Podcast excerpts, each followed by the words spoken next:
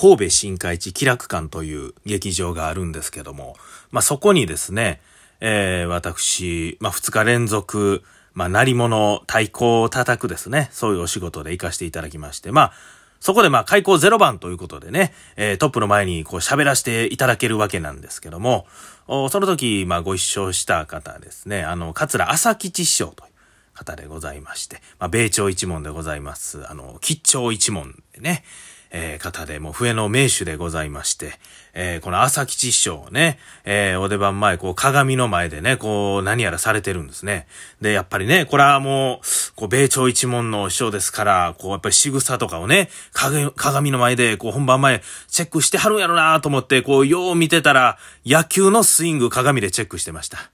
ゆきしからジオスタートです。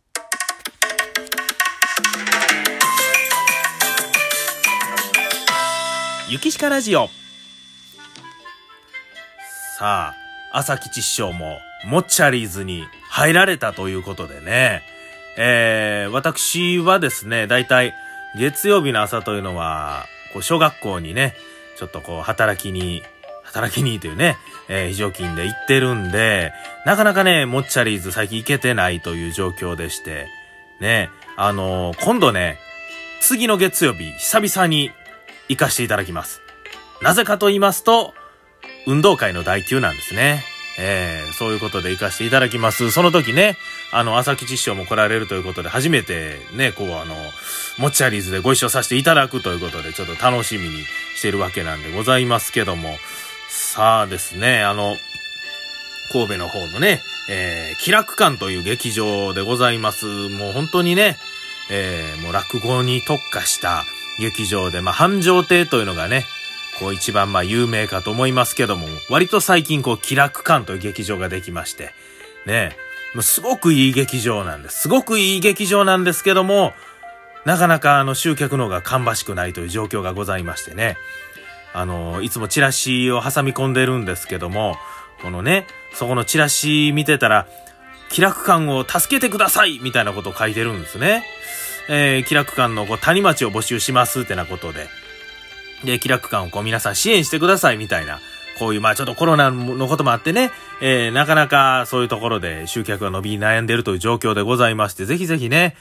えー、来ていただきたい。まあ、あの、大阪からやったらちょっと距離はありますけどもね、まあぜひね、この兵庫県内にね、えー、住まれてる皆様にね、ぜひぜひ来ていただきたいなと。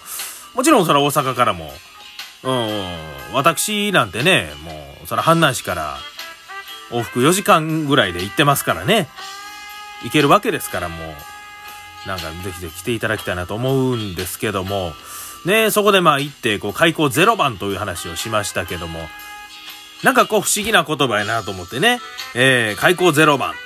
まあ、開口1番っていうのがありまして、まあ、これは字の通りですよね。開く口に1番ということで、まあ、前座トップバッターのことを、まあ、開口一番なんか言いまして、この落語会とかでね、一番最初に、え、おしゃべりさせていただきますよ、という、そういうのが開口一番でして、で、この、なんで開口ゼロ番かと言いますと、これはですね、まあ、開口一番、まあ、トップがいますと。で、もともとこの、鳴り物、太鼓で言ってる人間というのはね、まあ、喋る出番というのはなかったわけなんですね。ただまあ、せっかくね、こう、気楽館まで行ってるから、えー、若手のメンバーにも、ね、喋る機会与えて、あげようじゃないかというですね、上の方のこうご意向とかいろいろありまして、こう開校0番ということで、まあ開演前ですよね。12時50分ぐらい。えー、じゃあ1時50分か。2時開演なので、1時50分ぐらいから、あ10分弱喋らせていただくというですね。だからまあ、その開校一番の前ですよって開校一番のまあこれおまけ程度に。だから開演より前に始めますよってな、まあそういう了承を得るために開口0番という、こういう名前になってるわけなんですね。えー、ねえ、1番目に喋るから1番やけど、0番、0番ってまあなんかニュアンスはわかるけどと思いながらね、なんとなく不思議な言葉やなと思っておりますけども、開口0番、ね、0番。と言うてますと、あれ？とさらに思いまして、0ですね、0。ゼロなんです。ゼロ。Z-E-R-O。これは、英語なんですね。大体、まあ、あの、落語っていうのはね、古典落語、日本の昔の話が多いですから、こういう横文字とかに厳しいわけでね、ああ、こんな言葉は昔なかったとかね、言うわけでして。まあまあ、それ以前にこの開口、そして番、これは漢字なんですね。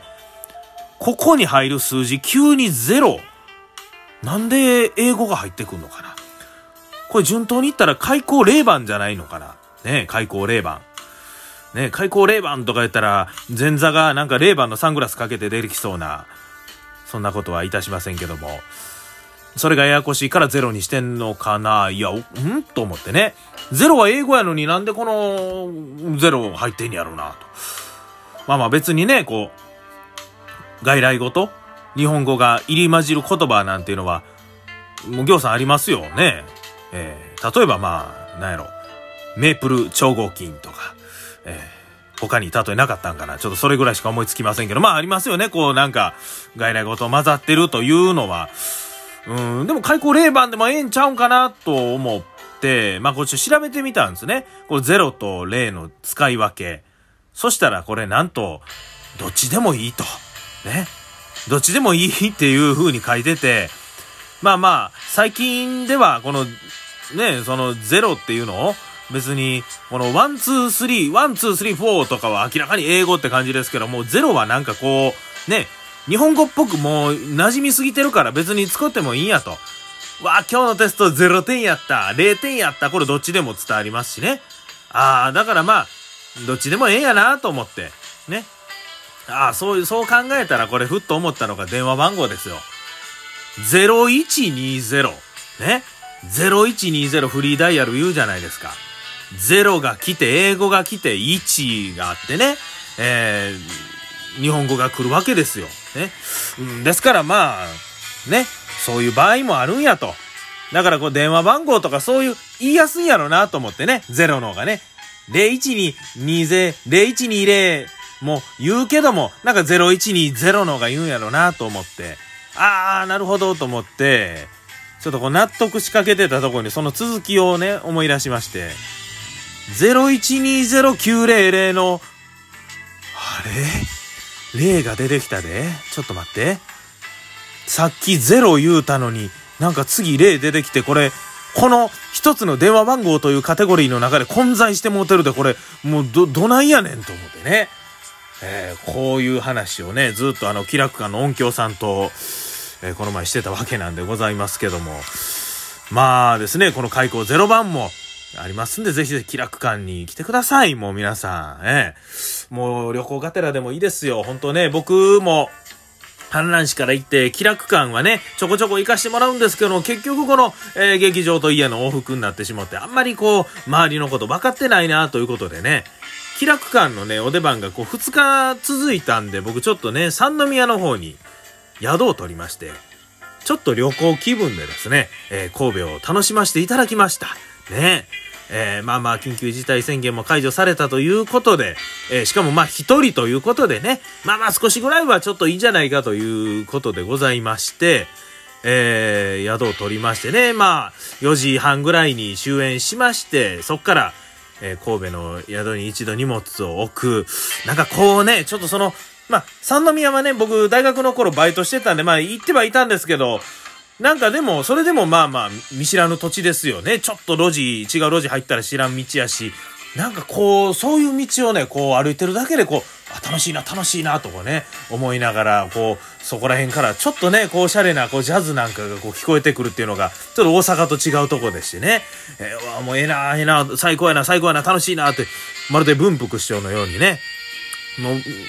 文福師匠は、もう本当にこういう常にプラスの言葉をね、常に吐かれてるということで、やっぱりでも、僕もそのように、わあなんかコロナ禍で楽しい楽しい、うわあすごいなすごいなってずっと心の中で唱えながらいてたら、なんかね、こう、うかうかと気分が上がってくるという言霊やなと思いながら、ホテルに荷物を置いてちょっとね、えー、ジャズバーですよね、えー、そこに